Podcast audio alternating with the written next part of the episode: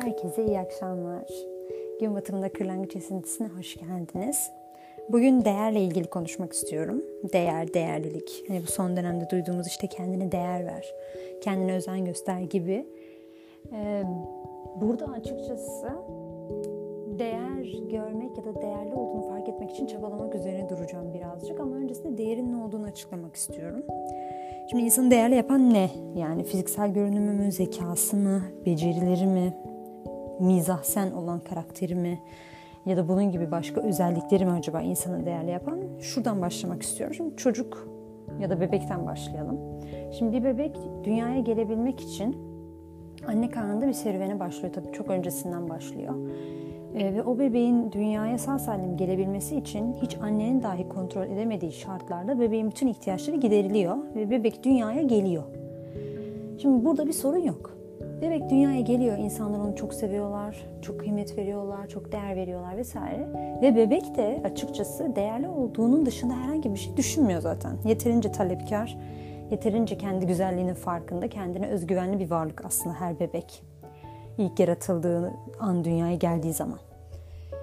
Tabii ilk yaratıldığı anla dünyaya geldiği zaman aynı değil, onu da dipnot geçeyim. Dünyaya ilk yaratıldığı zaman diyeyim yani ilk dünyaya ayak ya da nefes bastığı zaman.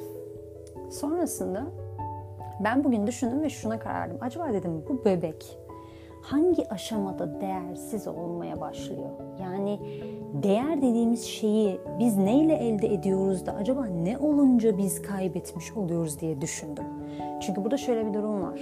İnsanın günlük hayatı içerisinde değersizlik hissini bastırmak için aslında genel olarak yaptığı beş tane hareket var. Bunların hepsini açıklayacağım. Ama onun dışında o boşluk hissi dediğimiz husus değersizlikten gelen bir husus. Yani değerli olduğunu hisseden bir insanın içinde o boşluk hissi olmuyor. Çünkü o boşluk hissi şöyle bir şey aslında. Değerli olduğu algısını oradan çıkartıp değersizliğin boşluğunu oluşturuyor insan orada. Ama bu bir algı bu arada. Bunun altını geçmek, altını çizmek istiyorum. Yani değersiz olduğu algısını oturtuyor oraya. Ve bunu şu şekilde düşünün. Yani kocaman bir galaksi düşünün. Galaksinin ortasında bir kara delik açıyorsunuz ve o kara deliğin içerisine kıyafet, işte bilgi, kitap, başarı, diploma, para gibi şeylerle doldurmaya çalışıyorsunuz. Şimdi bütün bir kainat, bütün bir galaksiyi düşünün. Galaksinin içerisindeki koca bir deliğin böyle basit ufak dünya mantığında dönüp baktığımız zaman şeylerle dolma ihtimali imkansız. Çünkü bu bir kara delik. Şimdi niye kara delik? Hemen onu söyleyeceğim. Kara deliğin sebebi şu. Kara deliğin bir sonu yok ve ilginç bir şekilde kendiliğinden oluşmuş bir şey olduğu düşünülüyor. Ee, burada önemli olan husus şu insanın kendi içinde oluşturduğu kara deliğe insan kendi karar verdiği için varoluşunda değerli olan bir varlık varoluşunda değersiz olduğu algısına yanılırsa ya da kapılırsa onu dışarıdan bir şeyin tatmin etmesi mümkün değil. Çünkü bu dünya üzerindeki kendi kendine oluşturduğu en büyük yalan ve en büyük kara delik. Çünkü bu yalanı başka bir gerçeklikle doldurması lazım. Bu yalanı başka bir yalanla doldurmak insana bir şey katmaz. Ve şöyle düşünün, yanlış bir yola saptığınızı düşünün. O yanlış yolda ne kadar hızlı yürürseniz, ne kadar farklı giyinerek yürürseniz, ne kadar sağlıklı bir vücutla yürürseniz yürüyün, yanlış yolda gidiyor olmak sizi her türlü doğru yola ulaştırmayacaktır. Şimdi en baştaki bu beş özellikten bahsedeceğim. Belki değersizlik algısıyla alakalı daha somut bir örneklendirme olur. Şimdi değersizlik sebebiyle insanın alışkanlık haline getirdiği 5 tane davranış biçimi var. Kabaca. Tabii bunun detaylandırılmış hali var. Belki 6-7'ye çıkabilecek durumları var. 5 temel davranış biçimi ya da karakteristik özellik diyebiliriz. İlki mükemmelliyetçilik. Zaten adından da belli olduğu gibi mükemmelliyetçilik. Çünkü mükemmel kavramı insanlık tarafından aslında oluşturulmuş bir algı mükemmelliyetçilik. Çünkü kimse tam olarak ne olduğunu bilmiyor. Yani mükemmel insanı mükemmel yapan kriterlerin nereden çıktığını kimse bilmiyor mesela. Her döneme göre ihtiyaç farklı. Mesela bundan 10 yıl önce olsaydı insanlar çok çalışmayı mükemmellik olarak görürdü. Şimdi insanlar kendine vakit ayırabilmeyi mükemmellikle alakalı bir beceri olarak görüyor. Belki bundan 10 yıl sonra saç bakımıyla alakalı bir şey mükemmellik olarak gözükecek. Yani mükemmelliğin tanımlaması insandan insana, toplumdan topluma, dönemden döneme değiştiği için aslında mükemmellik bir toplumun çoğunluğunun uygun gördüğü ve benzemeye çalıştığı profil tipinin tanımı. Yani bu insanın yaratılışında ona kodlanan ve sen bu olmaya çalış denilen bir sistem değil. Mükemmellik dediğimiz kavram insan tarafından oluşturulmuş bir kavram zaten. Yani bir insanın belki küçük bir mahalle gibi düşünün. Bundan önceki insanlığı bir mağarada yaşayan bir insan gibi düşünün. 3-5 kişi varken o zaman mükemmel olmak belki de gün içerisinde en çok avı yapıp getirmekti mesela. Şimdi ben orada mükemmellik algısıyla alakalı bir şey oluşturuyorum. Diyorum ki mükemmelsin. Sen 5 tane getirince mükemmelsin. Şimdi benden sonraki nesiller 5 tane ve 5'in üzerine getirdiği zaman kendini mükemmel hissedecek ama burada önemli olan şey şu. Bana benim mükemmel olduğumu söyleyen kişinin bana benim mükemmel olduğumu söylemesinin benim için bir şey ifade etme durumu nereden geliyor? Yani niye herhangi bir insanın benim mükemmel olduğumu söylemesi benim için önemli olsun ki yani onun mükemmelliği beni niye enterese etsin? Onun için mükemmel olmak bana niye değer katsın? İşte bu noktada biz değersizlik algısına geliyoruz. İnsan kendi iç dünyasında kendisini değersiz hissettiğinde dışarıdan onay almak insan için en azından bir amaç haline geliyor. Yani diyorsun ki en azından değerli hissettiğim, net görebileceğim somut bir şey var. Çünkü değerlilik bir duygudur, bir varoluştur. İnsanın yapı taşıdır değerli olmak. Buna geleceğim ilerleyen dakikalarda ama değerli olmayı mesela biz bugün psikolojide atıyorum stresi bir skalaya yerleştiririz. Deriz ki işte sıfırda rahatlık, işte kalp atışının düzenli olması, onda kalp atışının aşırı derecede düzensiz olması ve kişinin kendisini stres altında ya da stresi tanımlıyorsak e, yoğun düşünceler altında hissediyor olması gibi bir şey söyleriz. Ama biz stresi görmüyoruz biz semptom dediğimiz şeylerin değerlendirmesini yapıp diyoruz ki ha bu stres demek ki. Ya da semptomları değerlendirip diyoruz ki bu öfke, bu sevgi, bu üzüntü, bu kıskançlık, bu hüsran ya da bu e, özlem mesela. Şimdi biz normalde fiziksel olarak görmediğimiz için duyguları biz anlamaya çalışmak adına psikoloji ilmi olarak dönüp demişiz ki biz bunları ölçülebilir hale getirmek için ne yapabiliriz? göstergelerine bakalım. Nasıl şu anda bugün depresyon, işte başka başka hastalıklar, göstergelere göre ilerliyor. Çünkü biz fiziksel olarak depresyona dokunamıyoruz. Sadece ne ifade ettiğini anlayabiliyoruz. İnsanlar da değerliliğin ne ifade ettiğini düşünüyorlarsa onun için çabalıyorlar aslında. Ve burada geldik ikinci hususa, ikinci özelliğe. İnsanları memnun etme çabası. Bunun iki tane büyük dezavantajı var. İlki kendi fikriniz ve istekleriniz insanların istek ve fikirlerinin hep arkasında ve altında kalıyor. Bu ne demek? Aslında siz başkalarının size uygun gördüğü hayatı yaşıyorsunuz demek. Yani sizin bu dünyada başka birinin klonu olmanız dışında hiçbir özelliğiniz olmuyor bu durumda. Bu şu açıdan sıkıntı oluşturucu bir durum. Hiçbir varoluş, hiçbir ruh yani kedi bile düşünseniz diğer bir kediye benzemek için çabalamıyorken ona benzetilmeyi de kabul etmez. Aynı şekilde sizin de ruhunuz ne kadar mükemmel gördüğünüz bir hususa ya da değerli görmek için başka birini mutlu etme hususuna odaklanırsanız odaklanın mutlaka bedenen ve manen tepki göreceksinizdir. Çünkü kimsenin varoluşunda başka biri için yaratılma gibi bir husus söz konusu değil. Herkes kendi dünya deneyimi için yaratılıyor. İnsanlar içerisinde yaratılıyor olabilir. Okey sorun yok ama kimse buraya başkası için gelmiyor. Bu çok önemli. Bunun ikinci yan etkisi şu. Birileri sizden yana hayal kırıklığına uğradığında ya da size kızdığında bütün vücudunuz değersizlik duygusuyla sarsılmaya başlıyor. Çünkü bir insanın iyi hissetmesine siz değerlilik diyorsanız size, sizinle ilgili bir insanın sizinle ilgili kötü hissetmesi sizi otomatikman değersiz yapıyor. Ve bir insanın değeri ilerleyen dakikalarda geleceğim gibi başka birinin fikriyle değişebilecek bir şey değil. Değil yani. O yüzden bu durum insanda hem strese sebebiyet veriyor. Çünkü günlük hayatı içerisinde uyuması gereken bir sürü rol var. Yani evde ayrı bir role uyuması lazım. Dışarıda ayrı bir role uyuması lazım. işinde ayrı bir role uyuması lazım. Vatandaş olarak ayrı, mesleki olarak ayrı, dediğim gibi ebeveyn olarak ayrı, evlat olarak ayrı bir sürü ayrı rolleri var. Tüketici olarak ayrı, üretici olarak ayrı rolleri var. Şimdi bir insanın bütün rollerini aklında tutup karşı tarafa uygun bir şekilde davranması şu demek. Genel olarak rol yapması gerekiyor demek. Çünkü ben belli bir karakteri önüme getirip bu benim nasıl davranmamı ister, nasıl davranırsam mutlu olur diye düşünüyorsam benim inisiyatifim ve isteklerim yok o an demektir. O yüzden bu genel olarak profilde ya da senaryoda ya da sahnede ben yokum aslında. Bana uygun görülen sahneyi canlandırıyorum sadece. Figüranlık gibi düşünün. Gelelim üçüncüye. Karşılaştırma. Birey eğer kendisiyle başkalarının başarılarını ya da başarısızlıklarını karşılaştıracak duruma geliyorsa bu genel olarak şöyledir. Toplum tarafından değerli olarak görülen ya da onun fikirlerine değer verdiği insanların değerli olarak gördüğü insanlara benzemeye başlar. Ve der ki işte bu insanlar değerliler. Ben de onlara değerli olduğu, onlar değerli olduğu için onlara benzemeye çalışayım. Bu da dediğim gibi yine çok değişken bir kavramdır. Çünkü yetiştiğimiz kültür ve düşünce altyapısına göre kimin değerli olduğu değişir. Kimileri mütevazi olmayı değerli görür, kimileri açık sözlü olmayı değerli görür, kimileri despot olmayı değerli görürken kimileri alttan almayı değerli görebilir mesela.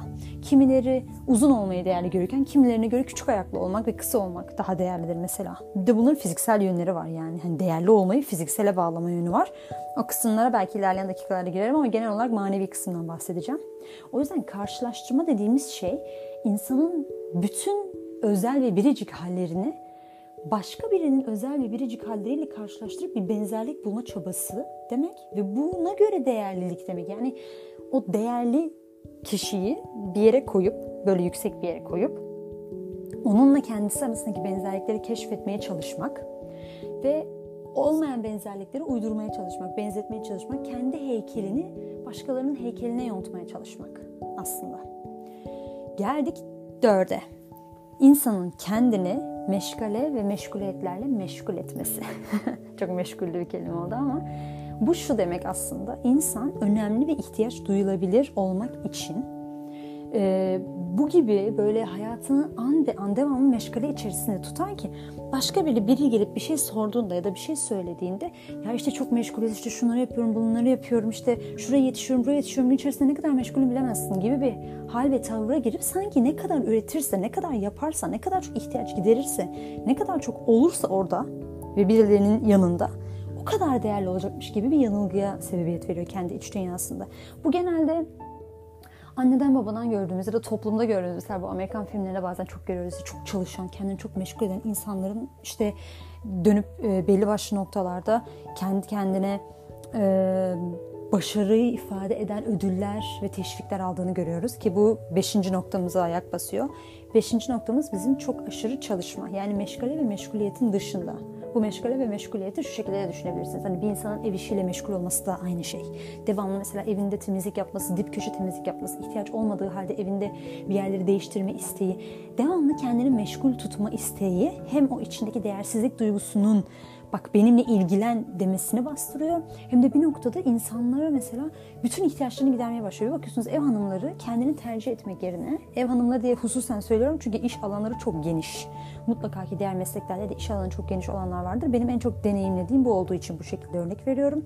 Ev hanımları ev hanımlığı mesleğinde işte ütüydü, çamaşırdı, bulaşıktı bunların hepsini yaparken aslında başkalarından yardım isteyebilecekleri ve belki başkalarına bırakabilecekleri mesleği, mesleki işlerini dahi kendileri yapmayı tercih ediyorlar. Çünkü birilerinin gelip onlardan ihtiyaç duyması ya bugün de benim ütümü yapar mısın ya da işte e, düğmem kopmuş diker misin ya da işte ya bu canım çok çekti bunu yapar mısın gibi istekler onları kendini daha önemli ve ihtiyaç duyulduğu için daha vazgeçilmez hissettiriyor. Vazgeçilmez hissetmek isteği insanın kendi içindeki değersizlikten kaynaklanıyor. Çünkü insan zaten vazgeçilebilir bir varlık değil. Yani insan ruh olarak yaratıldığı için ruh sonsuz bir varlık olduğundan yani sonlu bir varlık da değil insan. Çok fazla kaybolabilir, uçup gidebilecek, mahvolabilecek ya da son bulabilecek bir varlık da değil. Ve en son az önce bahsettiğim gibi çok aşırı çalışma hususu Burada da e, değerlerin karşılığını somut olarak alma isteği oluyor. Az önce de dediğim gibi finansal olarak işte bir destek olabilir ya da e, zam olabilir, prim olabilir. E, bunun dışında çok çalıştıkları zaman fiziksel olarak bu dışarıdan gözükeceği için övgü alabilirler ve bunun gibi aslında dönüp baktığında bütün değersizlik algısının temelinde daima dışarıdan bir şey alma çabası vardır. Dün de konuştuğum gibi bir şeyi dışarıdan içeriye doğru doldurmaya çalışırken ne kadar çok zorlandığımızla alakalı. Aynı şekilde değersizlikte de husus böyledir. Dışarıdan içeriye doğru doldurmaya çalıştığı için kişi aslında o kara delik gittikçe büyür. Aynı bir hortumun içerisine daha çok eşya koyduğunuzda o eşyalarla beraber hortumun daha çok güçlenmesi gibi düşünün. O hortumun dinmesini beklemek gerekir normal şartlarda. Şimdi bizde de bu değerle alakalı olan kısımda mesele şudur Şimdi insanın yapı taşı dediğimiz yani insanın iki farklı ıı, varoluşu var diyebiliriz. İnsan normal şartlarda bedeni olmadan da var olan bir varlık. Yani insan dediğimiz varoluş beden artı ruh üzerine kurulu bir varoluş. Şimdi beden olmadığı zaman ruh var ama insan da yok aynı zamanda. Şimdi burada önemli olan husus şu. İnsanın beden artı ruh olduğunu bilmesinin önemli hususu şurada başlıyor. Ruh dediğimiz kaynak bizim dini öğretilerde de öğrendiğimiz ve şu güne kadar fiziki olarak birçok fizik, fizisyenin ya da fizikçinin diyeyim e, gösterdiği kadarıyla da kendi içinde bu dünyanın her maddesinin yapı taşı demek ruh. Yani insanın varoluşu onun karakteri değil. İnsanın varoluşu onun bedeni değil. İnsanın varoluşu onun hayattaki tercihleri değil. İnsanın varoluşu onun yaptığı başarılar ya da yapmadığı başarısızlıklar değil. Geçmişi değil, geleceği değil. İnsan başlı başına bir ruh. Ve bu ruh kainat üzerinde her şeyin yapı taşı. Yani her şey bizim dinde de öğrendiğimiz gibi, İslamiyet'te de bize aktarıldığı gibi Allah Teala'nın yaratıldığı ya da yarattığı daha doğrusu Allah Teala'nın yaratılmışı gibi söyleyeyim. Bir varoluş. Kedinin içerisinde de Allah Teala'nın varoluşu var. Benim içimde de var. Bir toprak parçasında da var, tahtada da var, işte yatakta da var, her şeyde var. Yani biz hakikat olarak hepimiz Allah Teala'nın yaratması üzerine dünyaya gelmişiz gibi düşünün. Yani hepimizin yapı taşında Allah'ın içimize yerleştirdiği bir yapı taşı var gibi düşünün. Yani bedenimizden, kendi karakterimizden, kendi düşüncelerimizden daha büyük bir varlığız aslında. Daha önemliyiz yani. Bizim kim olduğumuza bizim düşüncelerimiz karar vermez. Dün bahsettiğim bu varoluşla alakalı olan kısımda kim o an var oluşumuzu etkileyebilir ama özümüzde bizim ruh olduğumuz gerçeğini ne bedenimiz değiştirebilir ne de aklımızdan geçen düşünceler değiştirebilir. Burada önemli olan şey şudur. Bir bebeğin ne zaman değersiz olduğunu kabul etmesi hususunu şu şekilde örneklendireceğim. Kendi iç dünyanızda yani bedeninizin içerisine bir elmas yerleştirildiğini düşünün. Çünkü buna elmas üzerinden çok güzel örnek verirler. Ben de oturabileceğini düşünüyorum. Elmas yerleştirildiğini düşünün. Ve bebekken bu elmasın ışıltısıyla alakalı hiçbir sıkıntı yaşamıyorsunuz. Çocukken bununla alakalı bir sıkıntı yaşamıyorsunuz. Yavaş yavaş büyüyorsunuz. Ve bu elmasın birer tezahürü olduğunuz mesela. Atıyorum dönüp diyorsunuz ki işte ben yemeği sevmedim diyorsunuz. Bu yemeği sevmemek sizi ebeveyniniz tarafından, akrabalarınız tarafından dönüp işte ne demek sevmiyorum yaptın ne kadar ayıp yani. Bak burada insanlar yemek yapmışlar sana. Sen sevmiyorum diyorsun yani hiç hoş mu bu yaptığın diyor ve siz ilginç bir şekilde o an kendinize yönelik bir eleştiri alıyorsunuz. Kendi varoluşunuza yönelik bir eleştiri olarak alıyorsunuz bunu. Yani bu şey değil e, efendim söyleyeyim sen ne kadar değersiz bir insansın diye kimse söylememiş olabilir size. Bunu o şekilde almamış olabilirsiniz. Bunu alışınız şu, siz kendi istediğiniz bir şey yapmışsınızdır çünkü içinizdeki elmasın hükmü tamamıyla sizin enerji ve hayat kaynağınız olmakla alakalı bir durum. Yani ruh dediğimiz kavram insanın içinde bulunduğu bir enerji kaynağı gibi düşünün. Yani akü. Bizim gazımız o yani. Hani bizi hayatta tutan ve bir noktada bizi yaşanabilir duygularla donatan varoluş zaten ruhun kendisi. Yani beden neden peki öldüğünüz zaman ruh gittiğinde beden olduğu gibi kalıyor? Çünkü bedeni hayatta tutan tabii ki fiziksel aktiviteler onları geçiyorum. Ama ruh gittikten sonra beden sadece bir araç aslında. Yani biz bedenimiz değiliz. Beden bizim bu dünyada yaşadığımız serüveni taçlandıran bir araç. Yolculuğa çıkarken kullandığınız araba gibi düşünün. Siz yolcusunuz. İçinde olan sizsiniz yani. Araba siz değilsiniz ama araba bu yolculuk için gerekli bir kavram. Öyle düşünün. Şimdi zamanla şöyle bir şey oluyor. Siz bu eleştiriyi kendi iç dünyanıza duygusal olarak aldığınız için ve o dönemde de duygularınızı nasıl yöneteceğinizi bilmiyorsunuz çocuk olarak. Çocuk olarak duygularınızı nasıl yöneteceğinizi bilmediğinizden dönüp bu duygu sizin içerisinde bir sizin içerinizde bir huzursuzluğa sebebiyet veriyor. Böyle bir sıkıntı hissediyorsunuz. Sonra geçiyorsunuz bunu. Başka bir gün geliyor. Bir kıyafet giymek istemiyorsunuz mesela. Size zorla giydirilmek isteniyor mesela. Çünkü üşüyeceksiniz. insanlar bunu biliyorlar. Ama siz giymek istemiyorsunuz. İnsanlar sizin çocuk aklınız olduğunu düşünerek tırnak içerisinde diyorlar ki giymek zorundasın. Giymezsen seni parka götürmem. Şimdi bu durumda içinizde yine böyle bir hafif bir kıvrılma oluyor. Çünkü siz içinizdeki elmasın ve elmasın gerekliliklerinin farkındasınız çocuk olarak ve onun enerjisiyle, onun desteği, onun kaynağıyla ifade ediyorsunuz kendinizi.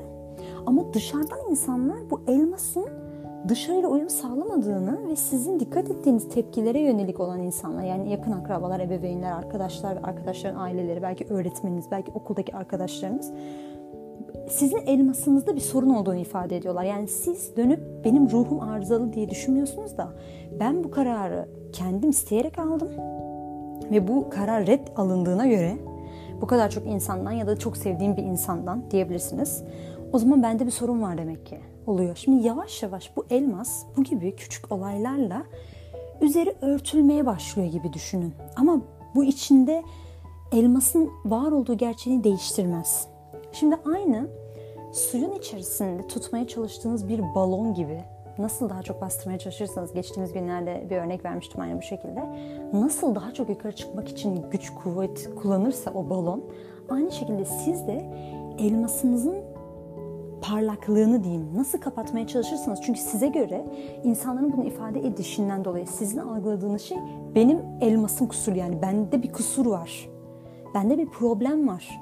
Ben insanların olduğu gibi kabul edeceği ya da yeterince benim elmasımın ya da benim varoluşumun bana söylediği gibi var olduğum şeklimle değerli olan bir varlık değilim. Demek ki benim değişmem lazım gibi bir algıya giriyor çocuk aklı. Çocuk aklının bunu yapmasının sebebi de uyum sağlamak istemesi. Uyum sağlamak çünkü onu hayatta tutacaktır. Bu normal yani bu bütün e, hayvanlar aleminde de insanlar aleminde de böyledir. Yani uyum sağlayabilen hayatta kalır. Okey bundan yana bir sorun yok.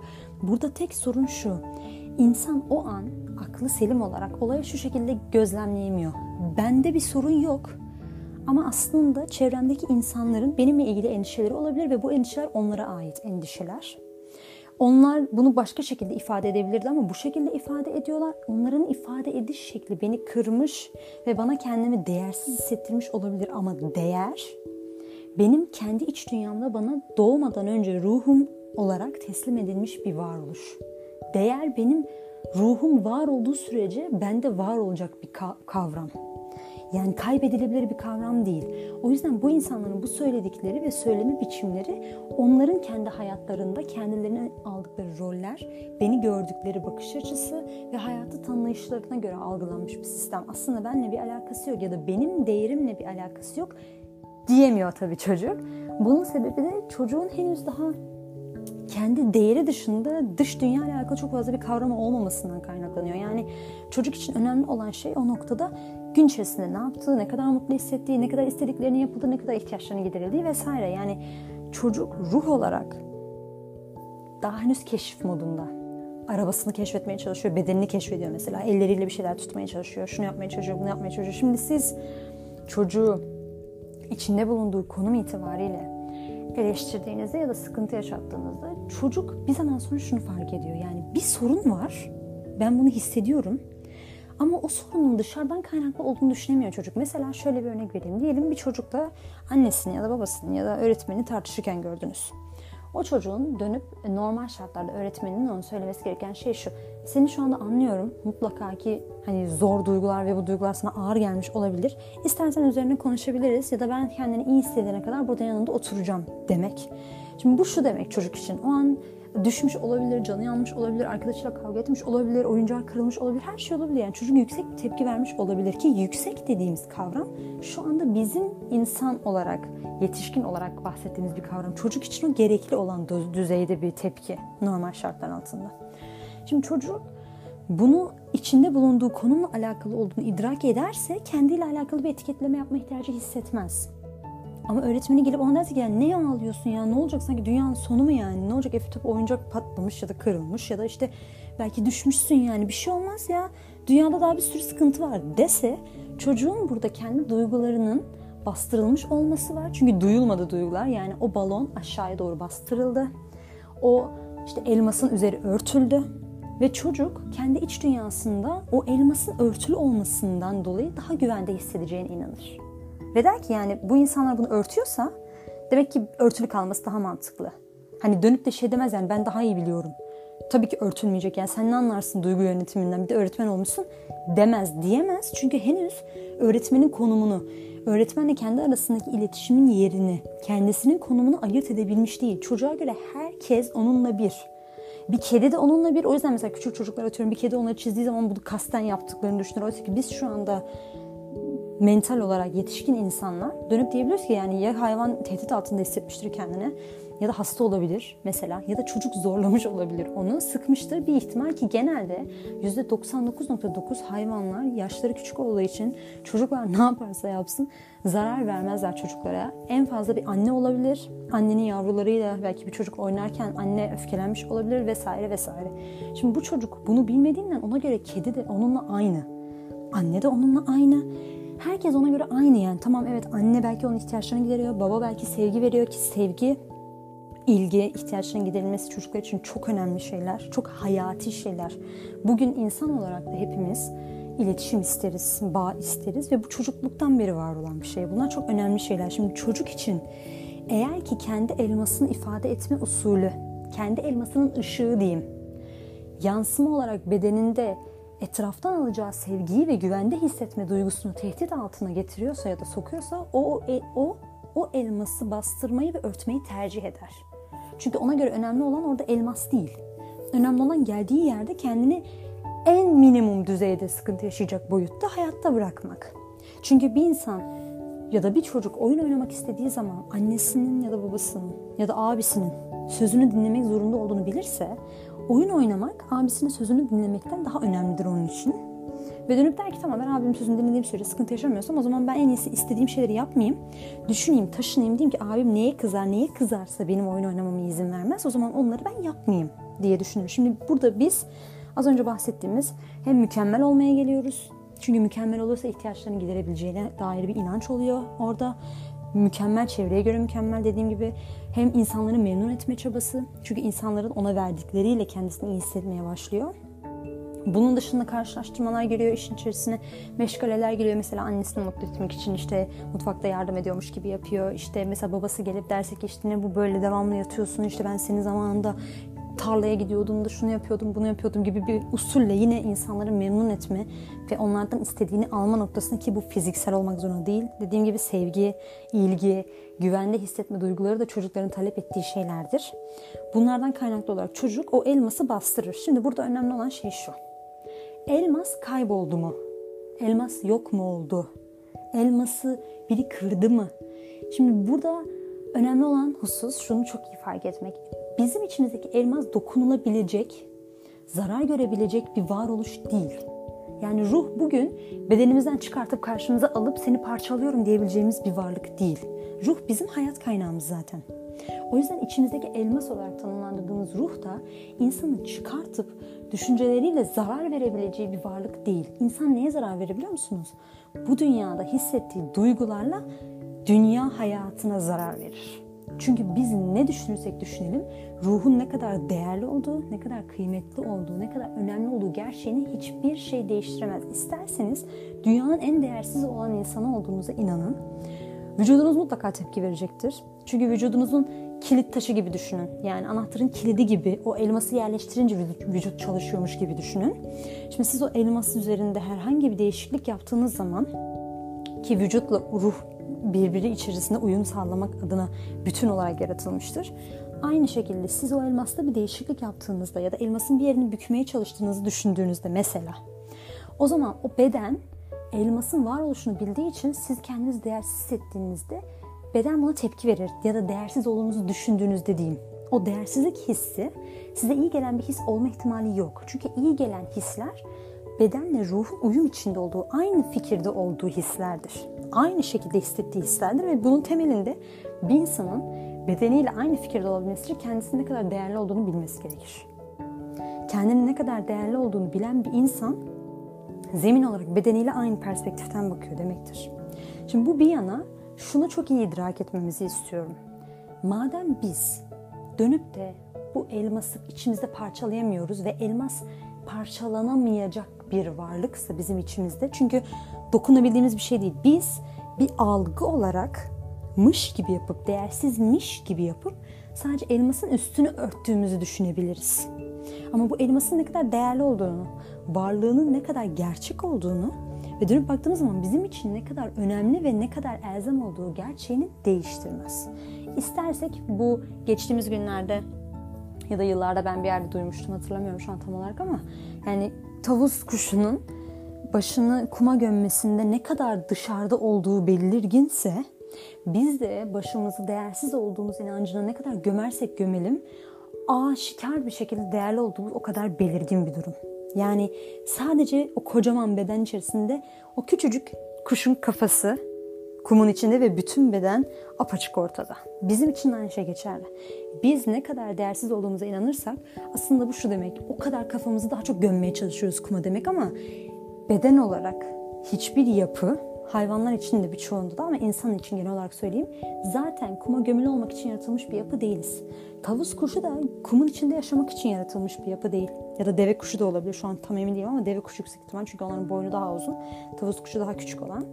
Deve kuşlarının da netice itibariyle yaratılış amacı kumun içinde yaşamak değil. Onun da boynu böyle dik, uzun parlamak için yaratılmış. O da aynı şekilde kendini göstermek için yaratılmış. Şimdi burada önemli olan şey şu. Bu bahsettiğim kara deliği biz şu şekilde oluşturuyoruz.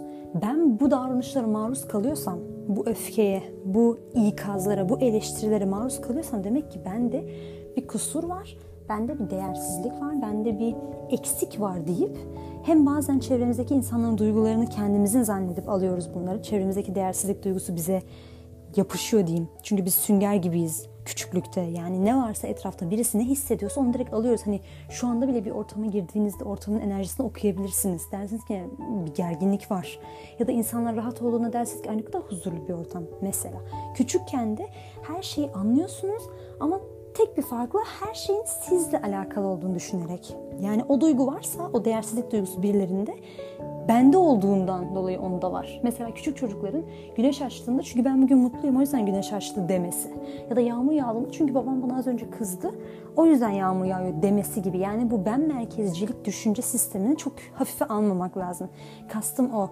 Belki mantıklı gelmeyebilir. Dönüp baktığınızda diyebilirsiniz ki yani bir insanın başka birine öfkelenip ağlamasını ben niye üstüme alayım? Ama o dönemde her şey sizsiniz. Her şey bir şey oluyorsa sizden dolayı. O yüzden küçük çocuklara hep söylerler. Derler ki eğer ebeveynlerde boşanma varsa çocukları terapiste götürürler ve terapist der ki seninle alakalı bir durum söz konusu değil. Annenle baban anlaşamadığı için böyle oldu ki bunu çocuğun idrak etmesi zaman alır. Çünkü çocuğa göre öyle bir şey mümkün değil yani. Çocuğun bir şey olmadığı sürece yaprak kıpırdamaz onun dünyasında. O yüzden burada önemli olan şey şu. Biz bu duyguları emdikten sonra diyoruz ki bu duygular varsa bende olduğu için var ben değersiz olduğum için ben değersiz hissediyorum diyoruz. Ve böyle bir kara delik oluşuyor. Niye kara delik? Çünkü altyapısı yok. Kendi iç dünyamızda tamam olan bir algının üzerine biz ya da tamam olan bir kavram, bir gerçeklik üzerine biz bir yalan oluşturup onun içerisinde bu sefer dışa dönerek toparlamaya çalışıyoruz. Nasıl mesela? Başka insanları mutlu ederek mesela mükemmel olmaya çalışarak, kendimizi meşgul ederek, karşılaştırarak, çok iş yaparak mesela, başarı peşinde koşarak mesela. Şimdi bu algılar aslında şu demek. Ben bir yalan üzerine bir gerçeklik kurmaya çalışıyorum. Ama dönüp idrak etmem gereken şey şu. Yalanın kendisi yani olmayan bir şeyi varmış gibi gösterip sanki onun üzerinde çalışıyormuş gibi yapmak aslında insanı çok yorar. Yani insan için insanın değersiz olduğu düşüncesi bir yalan ve algıdan ibarettir sadece. Sadece kendiliğinden belki öğrendiği ya da yıllar içerisinde idrak edebildiği bir şeydir.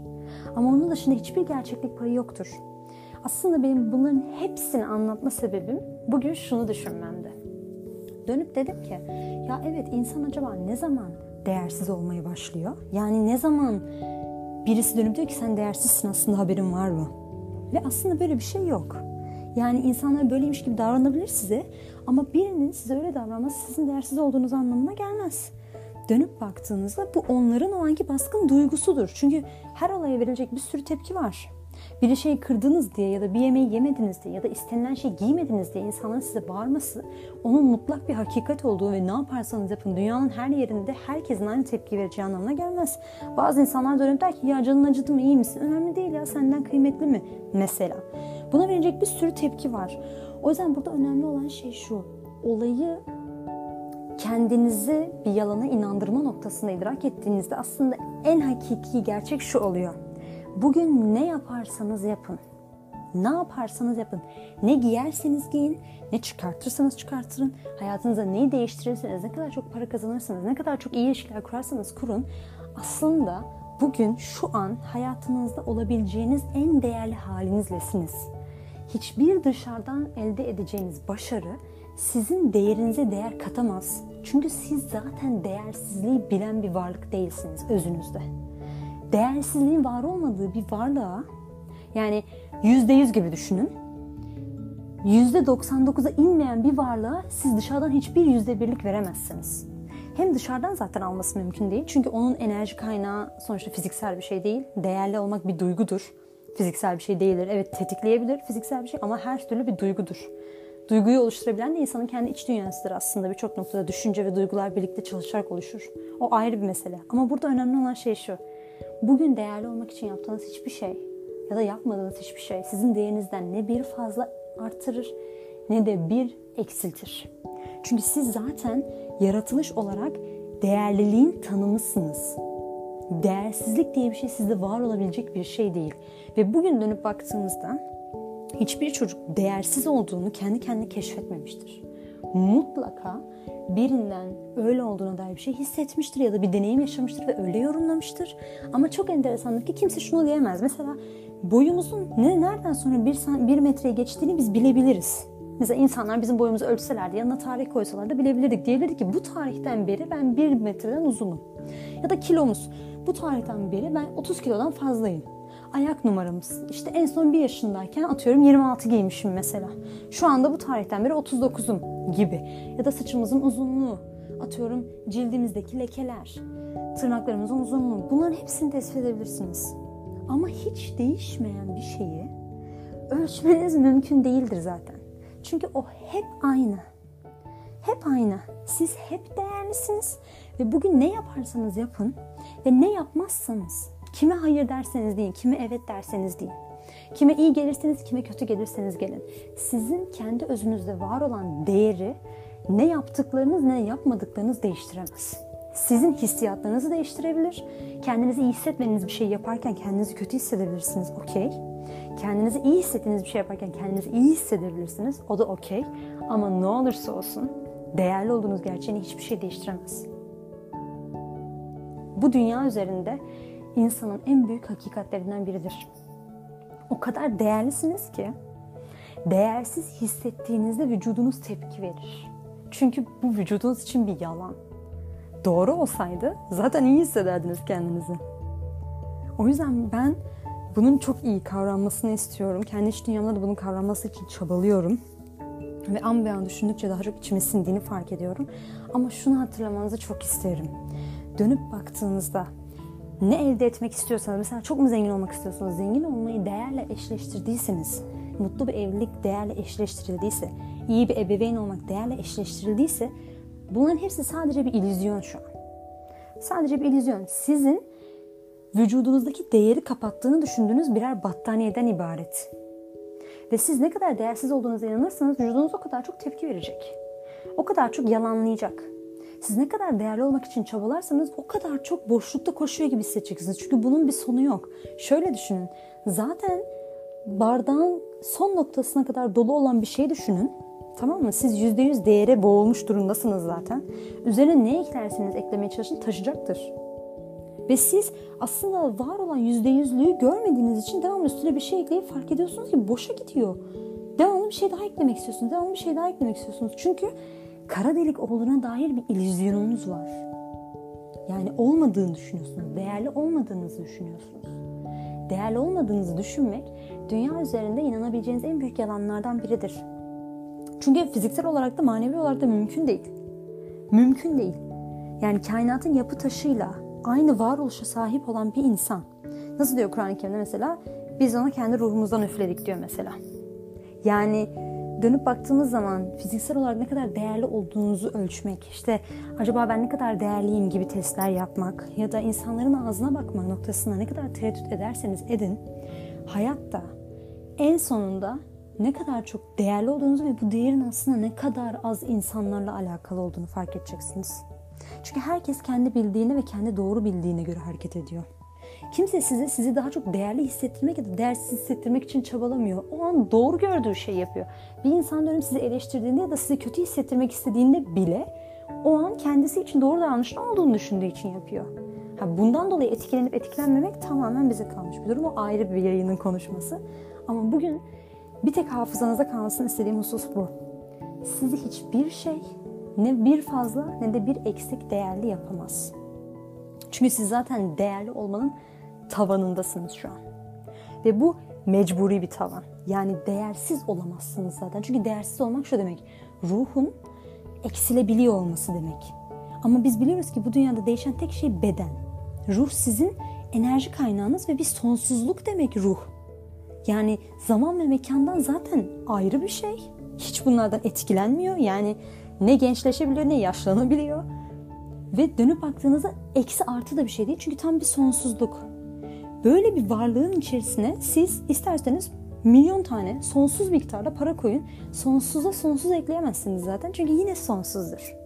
O sonsuzun içerisinde sizin elde etmek istediğiniz her şey zaten mevcuttur. O yüzden değerli olmak dünyanın en büyük hakikatiyken değersiz olmak insanın kendine inandırdığı en büyük yalanlardan biridir. Bugünlük benden bu kadar. Kendinize çok iyi bakın. Değerinizin farkında olduğu bir gün geçirin inşallah. Allah'a emanet.